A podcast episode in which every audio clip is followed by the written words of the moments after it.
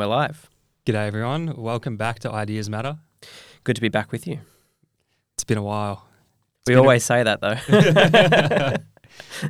Well, uh, there have been many delays on my part in uh, getting to this one. We were going to do it earlier, but uh, I have had a number of things come up, such as the flu and not reading the book. but we're finally back at it. yeah, we're finally we're finally sitting down with Aristotle, the Nicomachean Ethics. I think that's right, Nicomachean. I'm just going to call it the ethics Right. for the duration of this podcast, which is what a lot of other people do as well. Just call it the ethics. Um, yeah, we were sort of discussing before we started recording that it's not really a hugely enjoyable read. No, it feels like reading an instruction manual. Like you've just bought some new electronic device and you're just flipping through the manual. yeah, pretty much a manual in this case on how to be a good human or what is human excellence.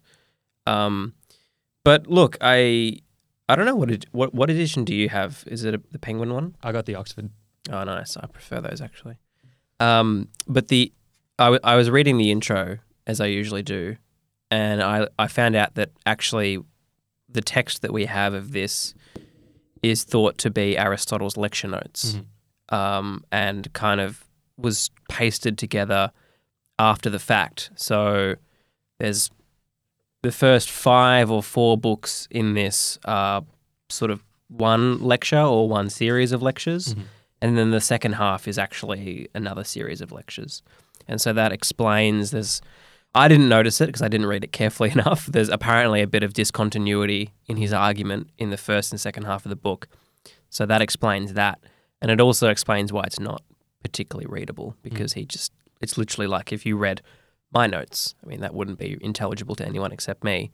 Um, so you shouldn't really judge the man too much, I suppose, because we're not actually reading something that he thought was going to be read by other people. Um, but nonetheless, it it's, was still, I think, a valuable read. Would you say? Yeah, I agree with that. Like, it, it's not, it wasn't fun. No, it wasn't but, fun. But I feel like I got a lot out of it. Yeah. Which is it interesting, you know, uh, perhaps he's living his philosophy because pleasure does not equate to the good, right?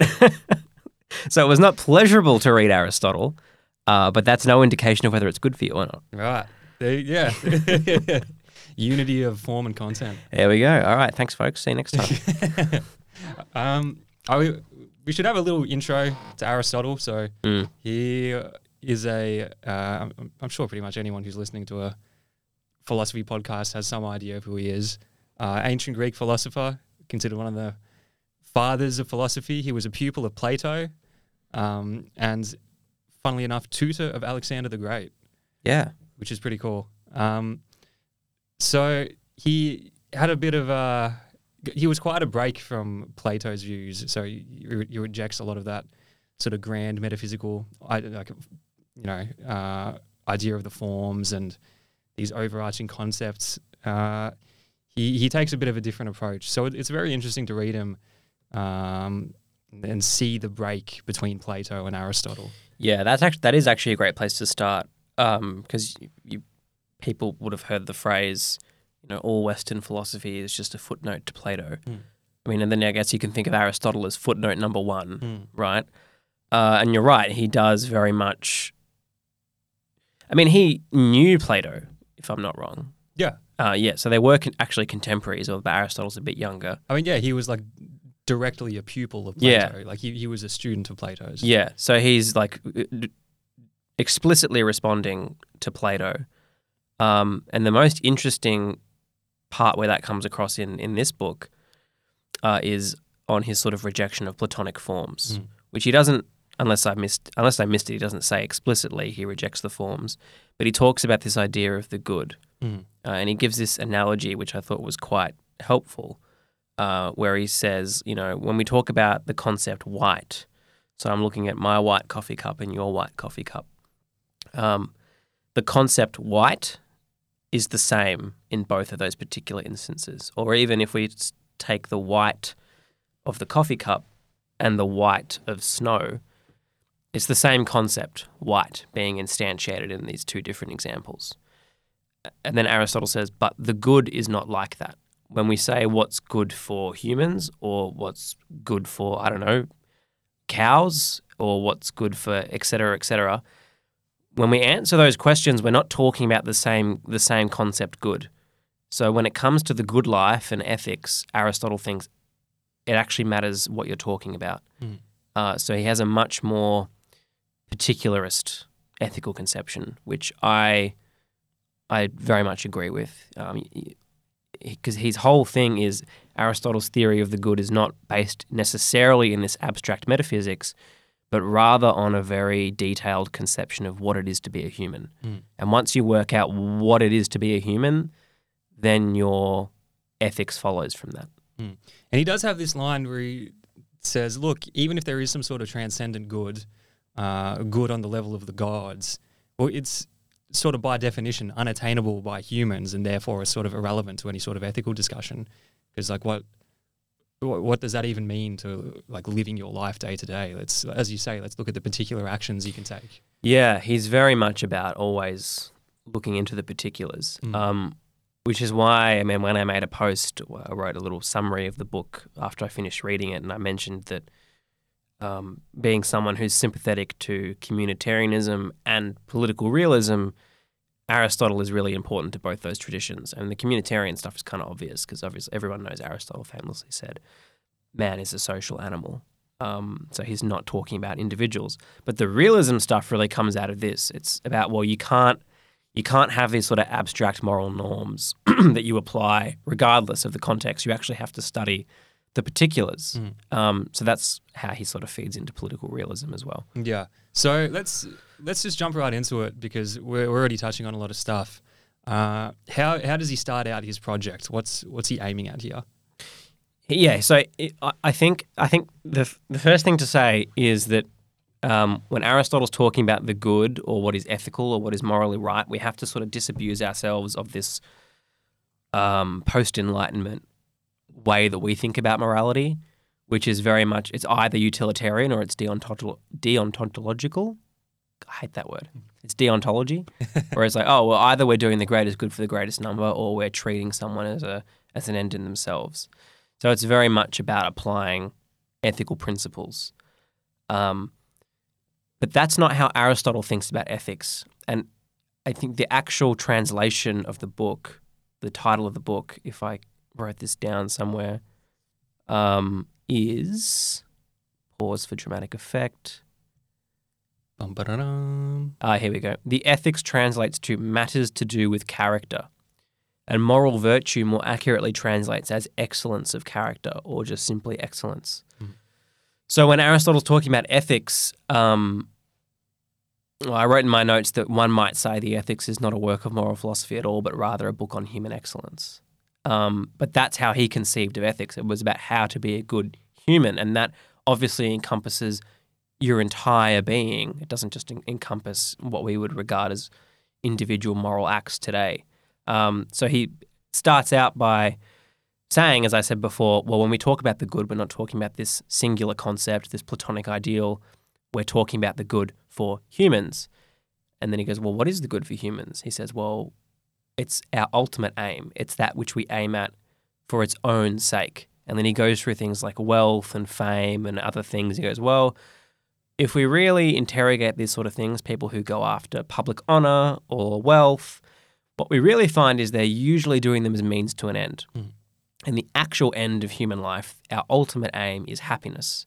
So the good for humans is is happiness. We just want to be happy, um, which of course raises more questions than it than it answers. And he goes, "Well, how do we actually be happy?" And then he sort of gives a Cliff Notes version of his of his ethical theory that he then spends the whole book kind of going about. Um, but he, but he says that happiness, first of all, it's not it's not an emotional state. Like that's how we think about it today, as this kind of subjective mental state that will come and then it will naturally pass. It's necessarily fleeting. It's an emotion. He's not thinking about happiness as an emotion. For him, happiness is a way of living. And he actually says you can only judge whether someone's happy at the end of their life. And you look at the whole course of their life and say that man lived a happy life. And so it's a it's a way of living, it's an activity. uh, and for him, it's activity of the soul in accordance with virtue. So the full quote is The good for man, or the good for humanity, is an activity of the soul in accordance with virtue. So happiness for humans is when we act in accordance with virtue, which still, you know, raises more questions than it answers because what's virtue? But we'll get to that. But for Aristotle, the point of human life is to be happy, and being happy is living a certain way, and that way of living is living virtuously. So if you want to be happy, you need to learn how to live virtuously. And he does use a particular word in the Greek to describe happiness. Um, it's something that'll come up if you look more into Aristotle or even I've seen this come up in like self help and stuff. Like I, I remember going to, uh, I, I didn't go to it. I was doing a uh, placement at a school when I was doing my teaching degree, and we had a positive psychologist come in and give a talk, and he brought up this term that Aristotle uses, which is eudaimonia. Yeah, that So- also comes up in um, psychology Mm. because my my partner's doing psychology, and she I saw in her writing the term like eudaimonic happiness. Mm. And yeah, and like you said, it's it's something that is a result of sort of virtuous action and living right, living virtuously. And it's not like you say, it's not so much the sort of feeling of goodness and pleasure that well, feeling that you get when you uh, are doing pleasurable things or you're feeling pleasure. It's not it's not that same feeling. It's sort of like a sense of contentedness. Yeah, yeah, yeah, yeah, yeah. I, I, I agree. I think contentment is probably the the most analogous concept that we have Mhm. in English Yeah. is contentment. Yeah. Um, but he does add some caveats, which I find interesting because I remember we were talking about this, and uh, you said there there are some things that don't really square with the idea that these are some these virtues or this conception of the good life can be applicable to everyone. Mm. And he, he does open up by saying this isn't for everyone. Uh, it's aimed at like a well educated, well raised audience. Like this That's, is that's true. and he, he does say there are external components to happiness as well. So he says good birth, uh, good children, if you have children. So you have like a nice family, uh, even beauty. So he says if you're like really, really ugly, you just can't be happy. Yeah. Um, and also material comfort and positive relationships. So there are like a lot of external factors that come into ha- even having the capacity to act virtuously and live a good life in Aristotle's view. That's a that's a good point. Um, yeah, there's I guess two things there.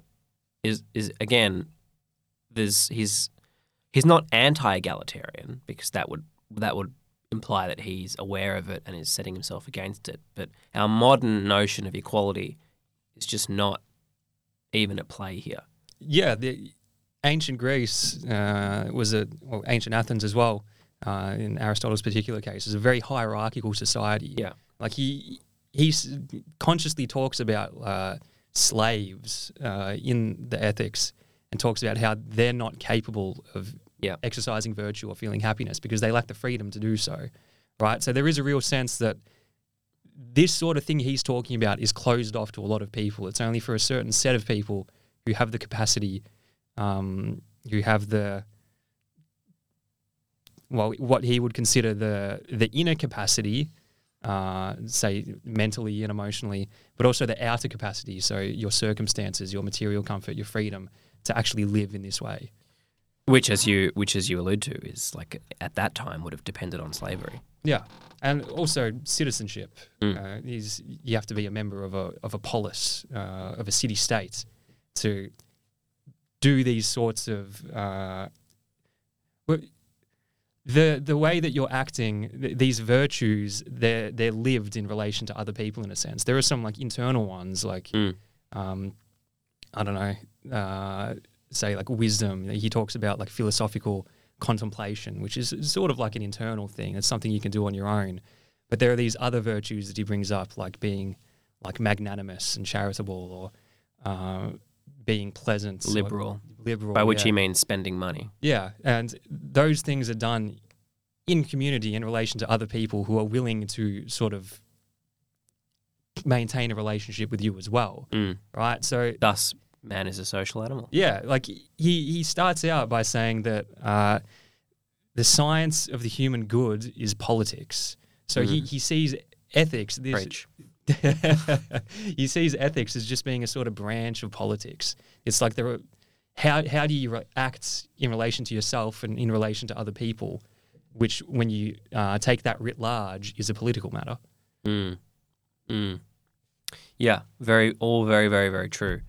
Um, so yeah, I mean, you you might read a book of philosophy today, and even if it does say that like, well, this is not accessible to everyone, they probably wouldn't say, but those who it is accessible to, you're better. Yeah. Whereas Aristotle's like, no, I mean, this is an aristocratic text. I mean, Yeah. I mean, an aristocracy just means rule by the best, Mm. right? That's what it literally means. Um, so bear that in mind as, as you know, as you're contemplating Aristotle, as that's kind of where he's coming from. I mean, it's literally partially in his name, aristocracy, Aristotle. I mean, it's the same root word. there you go.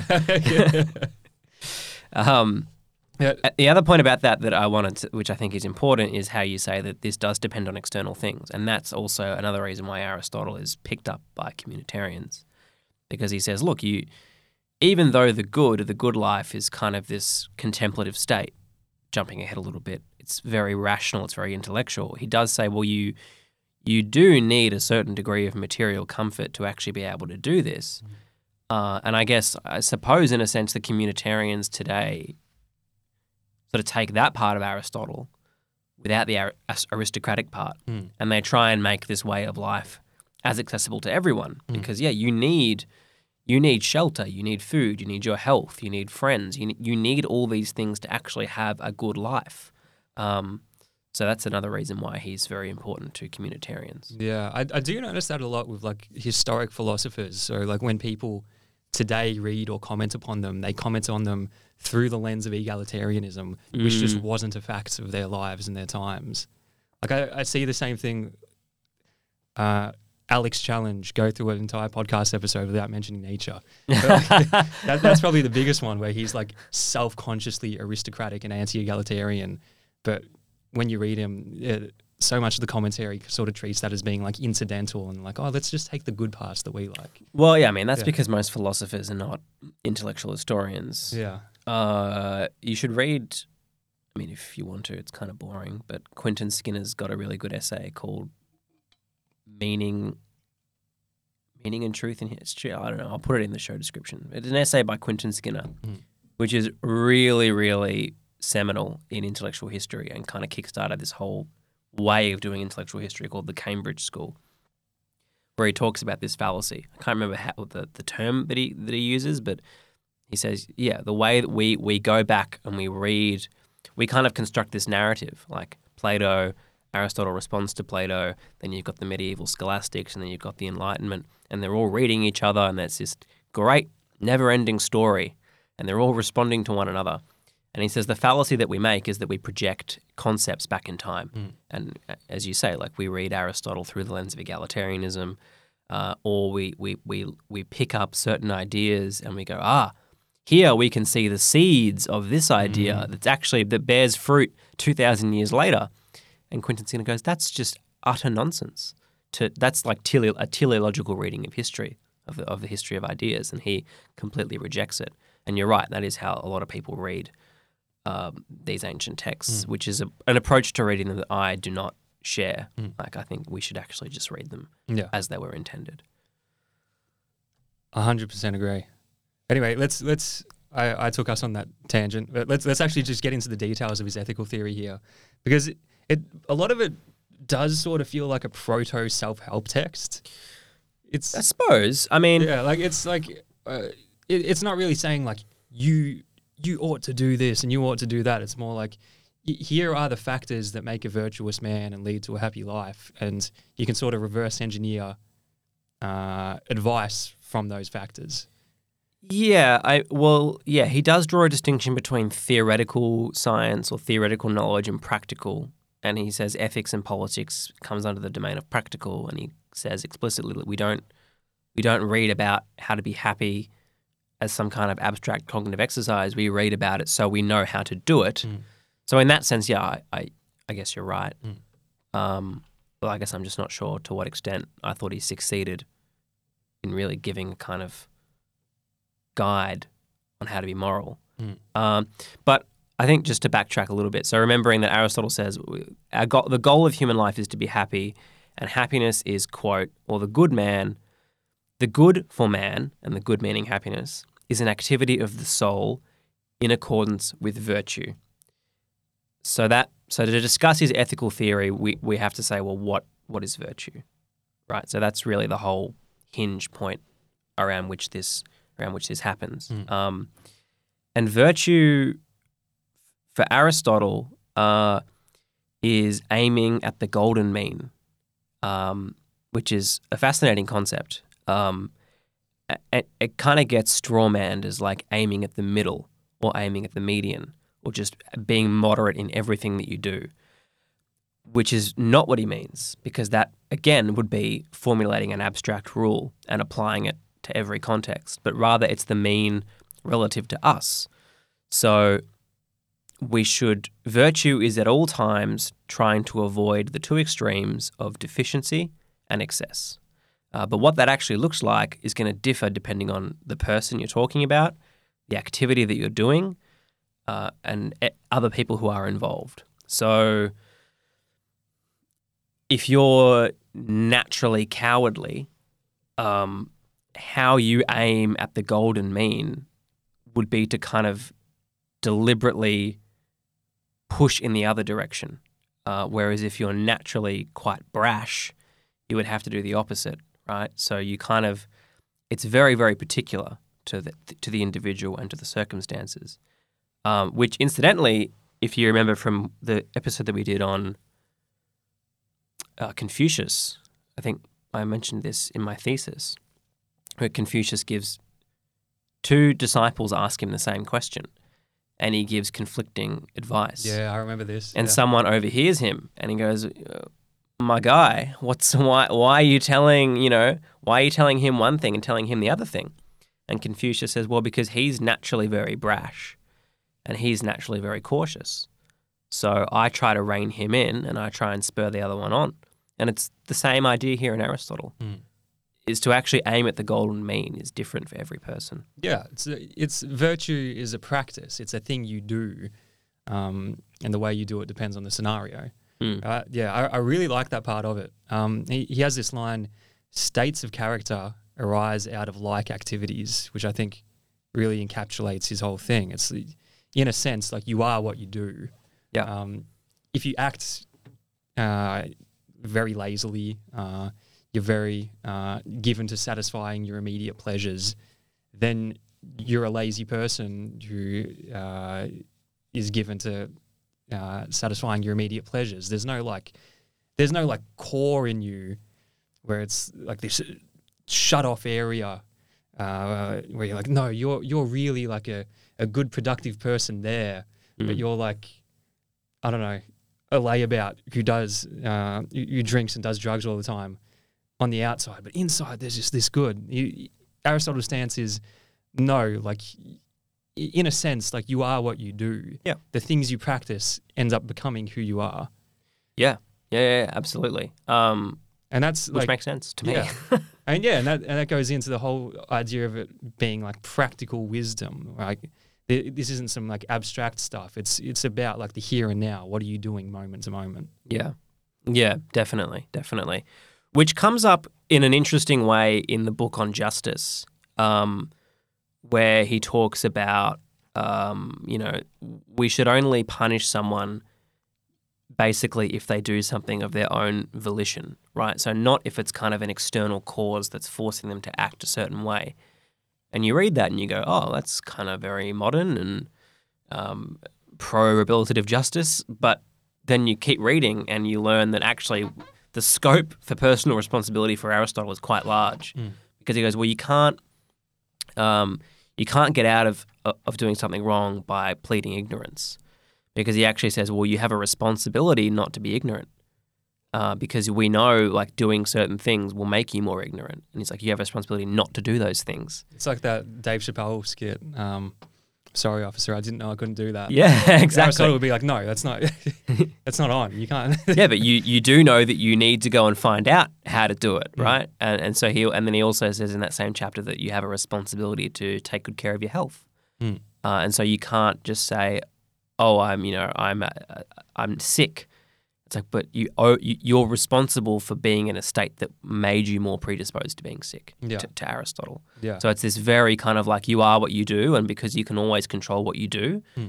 um, then you bear some sort of responsibility for it. Yeah, and he, he's not like like we said earlier. People are tended towards one way or the other. It's not like he's a blank slatist and you Mm. can completely one hundred percent rewrite who you are.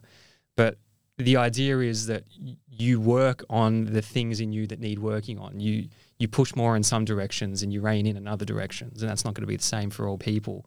But yeah, I did find that really interesting reading this. There's like a persistent thread of mentioning like physical excellence when he's discussing virtues.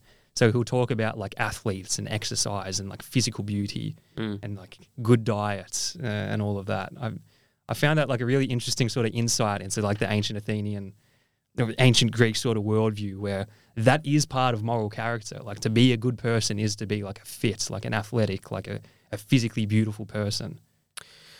Yeah, I mean, uh, well, I think again because it's because his idea of ethics really is being a good human. Is what not again when I say being a good human, he means being an excellent human.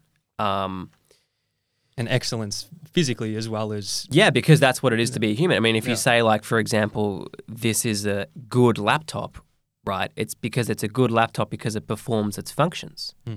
And so, much in the same way, like an excellent human is a human that can fulfill all their functions. And that's not just this kind of Cartesian disembodied mind. That's that's only one part of, of, of what it is to be a human. There's all this physicality as well. So, yeah, I'm, I'm on board with him there. Aristotle says, hit the gym. Yeah, pretty much. Hit the gym. He was a wrestler, right? His academy, didn't his academy also teach wrestling? I think so. I, I know that was 100% the case with Plato. Um, look, I, it was such a big part of the culture in ancient Greece that like I, I can't imagine that Aristotle wouldn't have some sort of like physical training Mm, in his school as well. what a legend. Right, that's how you do it. Um, also, he is anti-Coomer, so Coomer's. if you're a Coomer, Aristotle's not for you. Oh, where did this? Where does this come up? As- well, he, he talks Oh, about. I mean, like, you mean like temperance and sexual Yeah, pleasure? Yeah, when he's talking about the virtues, he also mentions vices, and uh, he talks about self-indulgence. And like some people think that self-indulgence is uh, a path to happiness because you're fulfilling your pleasures. But he says, "Well, it's a pleasure of an animal, not of not of like a, a man." So uh, Yeah, I, I noted that, and then underneath I noted anti-Coomer. Anti-Coomer. yeah. Sure. um, This is high-level philosophy, folks. yeah. this is what it all comes down to. Is Aristotle a Hit the- Coomer, a Doomer, or a Bloomer? I'd say he's a he's definitely bloomer philosophy. yeah, he's Bloomer philosophy Don't for be sure. a Coomer, hit the gym. Yeah. He, yeah, he's definitely not Doomer. Um, okay, no, but like in all seriousness, this this I feel like is one of the discrepancies in his, in his thought Yeah. because like you're right, he's talking about physical excellence as well, uh, and this actually surprised me about reading Aristotle because when he says, well. What is it to be a human? What is the distinctive part of humanity that that makes us have a concept of ethics. It's our rationality, Mhm. which I didn't expect. I, I thought he would be much more kind of holistic about it, but he was still very in, very Socratic in, in this sense. He was like, well, you know, humans are rational creatures, and this plays into his whole idea of the good life is the supreme virtue, the one that leads to happiness, is contemplation of knowledge. Mm. Uh, it's this kind of contemplative, when the rational part of the soul, or the mind as we would call it, is reflecting upon knowledge. Um, that's when Aristotle thinks we are like exercising our highest faculties, Mm. and therefore by default at the highest stage of what it is to be human, and that's going to give us the most, the most happiness. So on the one hand, you're right. Like he, he- the physicality is really important, but I guess I was actually surprised the extent to which he really goes no. But the good life, like what Mm. we're all aiming for, is really this quite contemplative thing, this Mm. highly rational, highly intellectual life, which uh, I just didn't really expect. Yeah, yeah. I found that like a really interesting sort of split uh, in his thinking where he spends so much of the book talking about these virtues that are like practical virtues and the different lives that are best embody those. So he talks about like politics or like military life as being places where you can be, you know, exercise the virtues of being liberal or uh, the virtue of being brave or honorable and whatnot. But then, yeah, he gets to the end and he says, well, no, the contemplative. Uh, the contemplative life is really the one that would lead to sort of the purest form of happiness. Like that, and the best forms of happiness, he says this at the end, are like leisurely, leisurely ones where you're not really like straining or working yourself all Mm. that much, and they're self-sufficient, so they don't really depend on other things for you to exercise them. So if you're brave, if you want to be brave and lead a brave life in the military, say, that depends on things outside of yourself to be even be able to exercise that virtue of bravery. Whereas if you're, you know, you want to be, you know, intellectually wise, you want to, you know, be a contemplating philosopher, that doesn't really depend on other stuff. Uh, to, a- to a small extent, it does. But yeah. like yeah I, I found that really interesting and he even talks about uh, being a hermit and says that look you, you could just be a hermit yeah if if you- if you have the sort of temperament uh, and you have the means to do so you could just sort of shut yourself off and you know sit around contemplating all day and you could live a very happy life which i thought was yeah it, it, it was like a strange sort of I- don't want to say leap because it still fits within the terms of his argument, but it was just a very big tonal shift from the stuff he was talking about earlier. That was very like social and communal. Yeah, well, again, I think this is probably the fact that this is really kind of two different lecture series stitched together Yeah, to make a book. Uh, and this is, again, this is something that Quentin Skinner talks about. He goes, this is a fallacy that we have when we reread these great works, is that we assume there must be some sort of coherence, as if they're not just flawed humans who have Hmm. cognitive dissonance yeah, uh, or who thought different things at different times in their life. And he goes, well, you know, when philosophers go back and they read these texts, they try and they try and find the coherence. They do this like deep exegesis and try and find some sort of theoretical coherence. And he goes, well, actually, maybe it's just there isn't any coherence. Maybe it is a contradiction. All that being said, let me let me go and find the coherence. Uh, I I think probably he probably thinks that the physicality and the sociality and all these things are necessary Mm. to realize the kind of good life that he's talking about. I mean, that's kind of at least how I read it. You can't. You, you, even a hermit can't really go and be a hermit unless they've had some sort of upbringing Mm. in which they were educated and they learnt the skills to how to survive by themselves. Like you actually just you can't really go and do these things. You can't be fully contemplative and rational unless you live in a society in which other things are taken care of mm-hmm. by other people. Um, and it's interesting, like that a, a, a modern communitarian will draw quite egalitarian conclusions from that. They'll go, well, yeah, I mean, everyone's kind of supporting everyone else. This is this social ecosystem that works together. Therefore, we should kind of everyone has a kind of base level of equality. But for Aristotle, it's like, well, no, like this this aristocratic, this good life depends upon the existence of a social hierarchy and of slaves doing all the menial labor, so that people like Aristotle can sit around and be contemplative. Mhm. Um, yeah, which I mean, that that's my attempt to sort of impose some coherence on what, Yeah. what seems like a discrepancy to me. No, it, it makes sense. And right towards the end, uh, he does start talking about well, how, how does this relate to law and like the running of a government? Because in Aristotle's conception, the government should be sort of encouraging, you know, cultivating virtues in its people and punishing vices.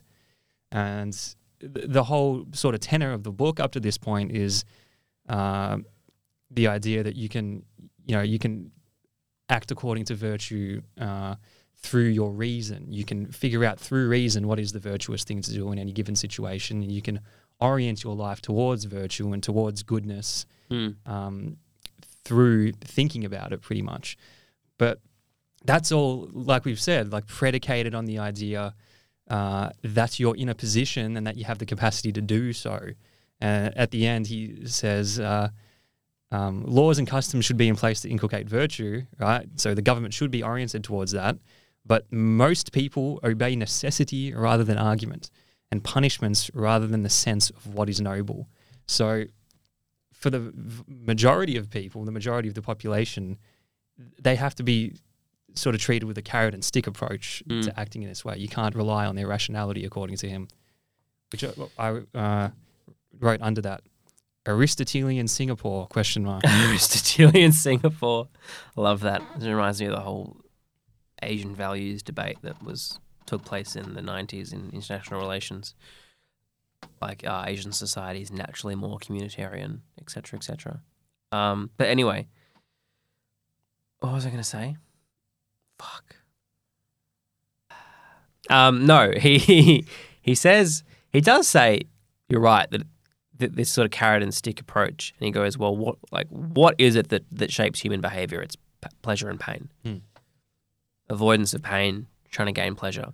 Um, so he says, like that's kind of how you manipulate human behavior. Mm. And he does see that as something that's sort of like writ large for everyone. Yeah, Like he he's even talk- even an aristocrat. yeah, like he, he says that uh, in educating the young, we steer them by the rudders of pleasure and pain. So like presumably he's talking about someone in his own social set.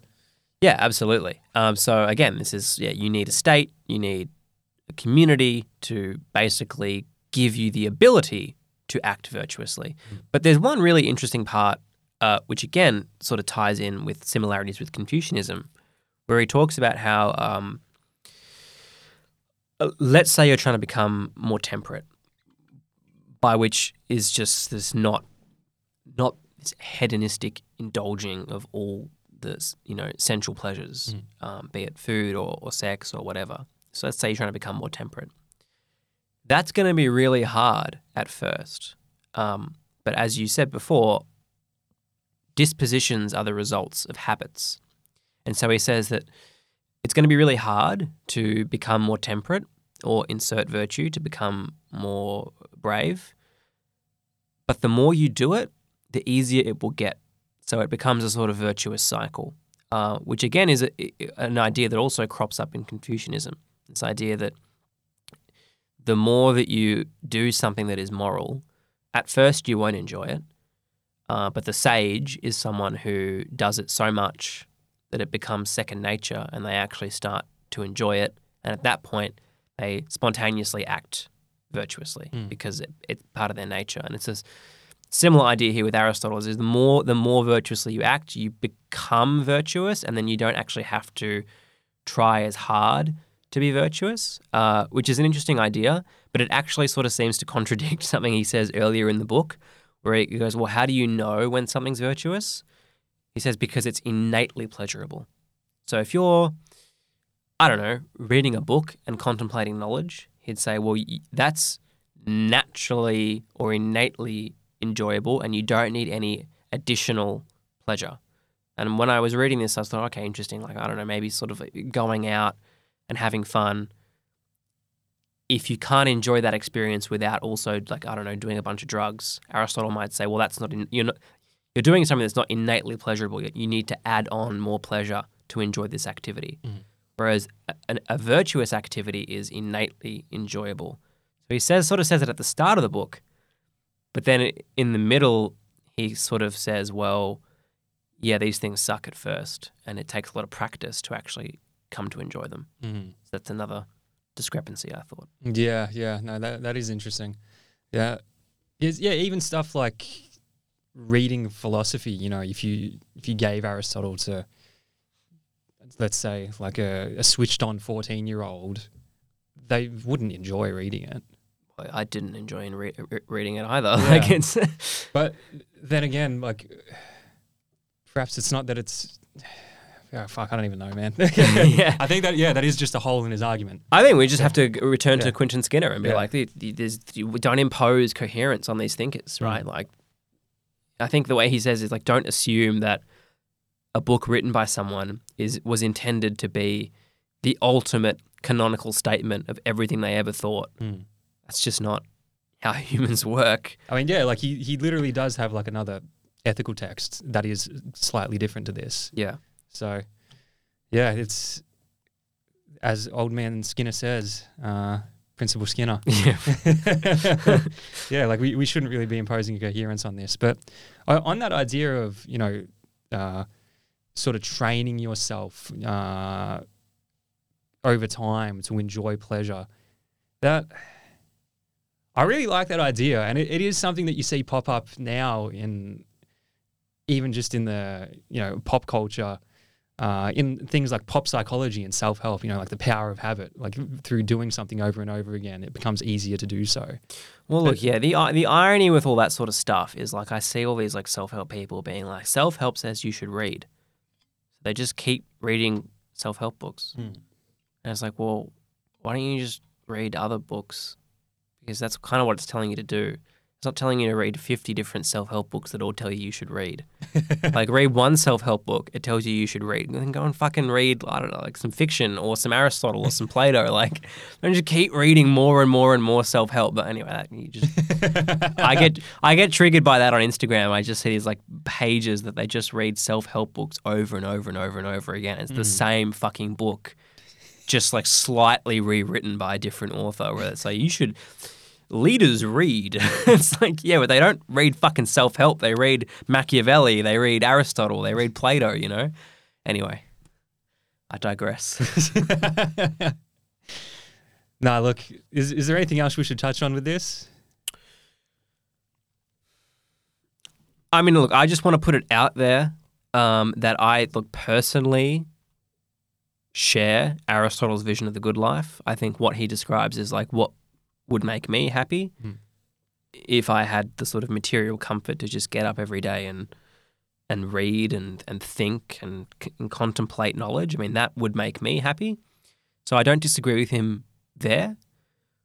Where I have problems is with him saying this is the good life. Mm. This is what, again, I, I, I take your point that he's not saying everyone is capable of this, but he is saying in some sort of way that it is the best. Mm. It is the best way of life. Yeah, there, there's more value in this way than other ways. Yeah, and then so like you know, I am better because that's my idea of happiness, and I just don't, I just don't think that that's, I don't see how you can say that. I just don't see how that's an intelligible thing to say because of so much else that's in Aristotle. Like I can't do any of those things unless there are other people who are, who who are going to do things that make society function. Mm. Like if we were all philosophers, you know, nothing would ever get done. Mm.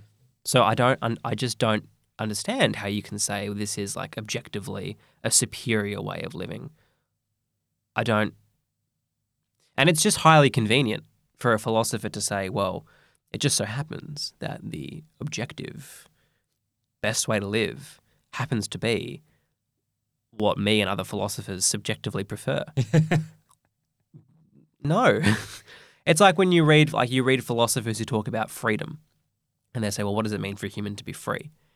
And it, they just end up describing a philosopher, right? So like a philosopher is like the most free human mm. and someone who, you know, reflects upon their second order desires and, and, you know, rationally assents to everything and, you know, has this really kind of introspective personality. That's just a personality. It, it doesn't make you more free. Uh, so I think a lot of philosophers sort of make the mistake of thinking that they're the archetypal human and that every other human is kind of just this failed attempt at a philosopher. Mm. I don't like. I just I have too much humility to to, to, think that's true. Uh, I just wanted to put that out there. I find it more convincing when you read these like ancient philosophers who like let, us take like I don't know Socrates for example, where he did live that contemplative life, but he was also a wrestler and a war hero.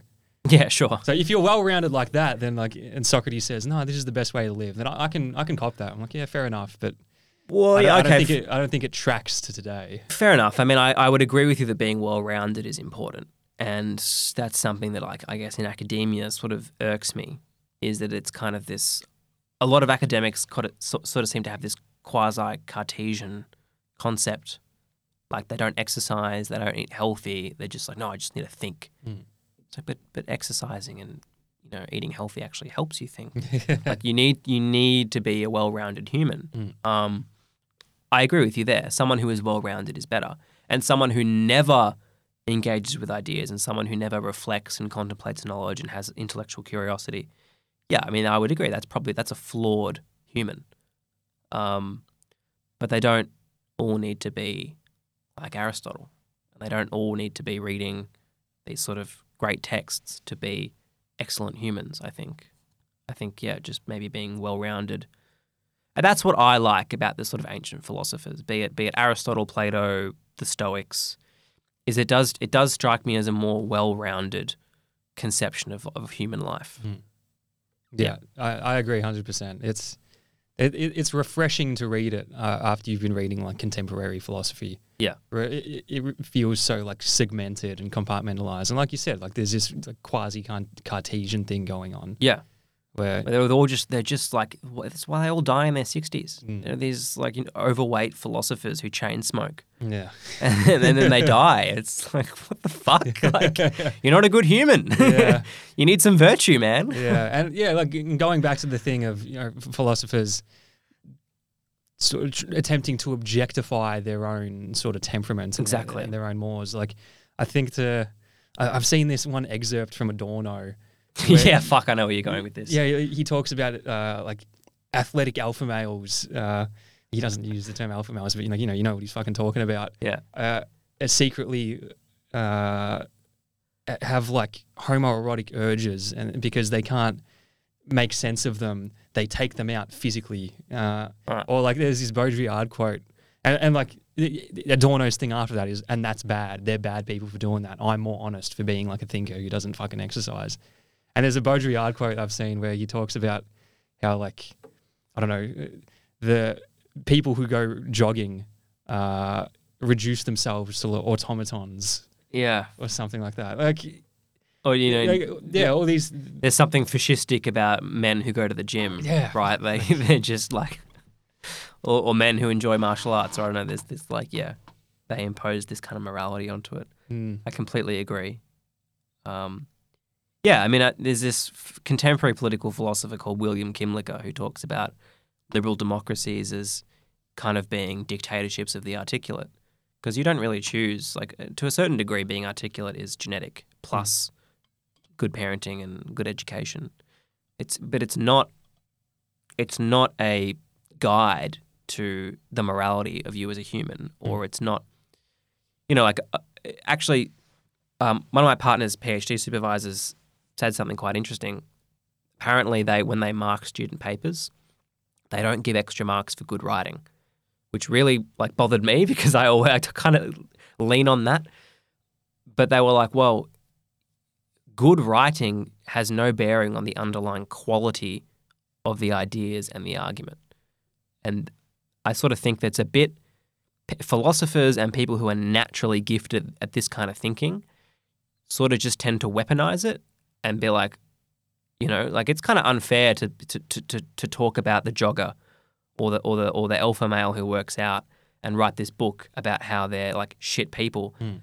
because you know that they can't do that back to you yeah, right? It's the sort of same kind of thing. It's like you're weaponizing your natural skill and then just saying, oh, but actually, but, but what I happen to be naturally good at is just better than what they happen to be naturally good at. Mm. And it's just not true. yeah. It's not true. Look, man, to wrap up, Aristotle says, "Go hit the fucking gym." go to the gym, but go to the gym, but then go home and read Yeah. and just be a well rounded human. and be more like Aristotle. Be more like Aristotle, not like Plato. Go own some slaves. I do not condone owning slaves. Official Ideas Matter podcast position. Louis and Alex say, "Go own slaves." Oh dear. All right. Next time we will be back with Freud, Freudo Frog. civilization and its discontents. We'll be back sooner than this one. Peace out. See ya.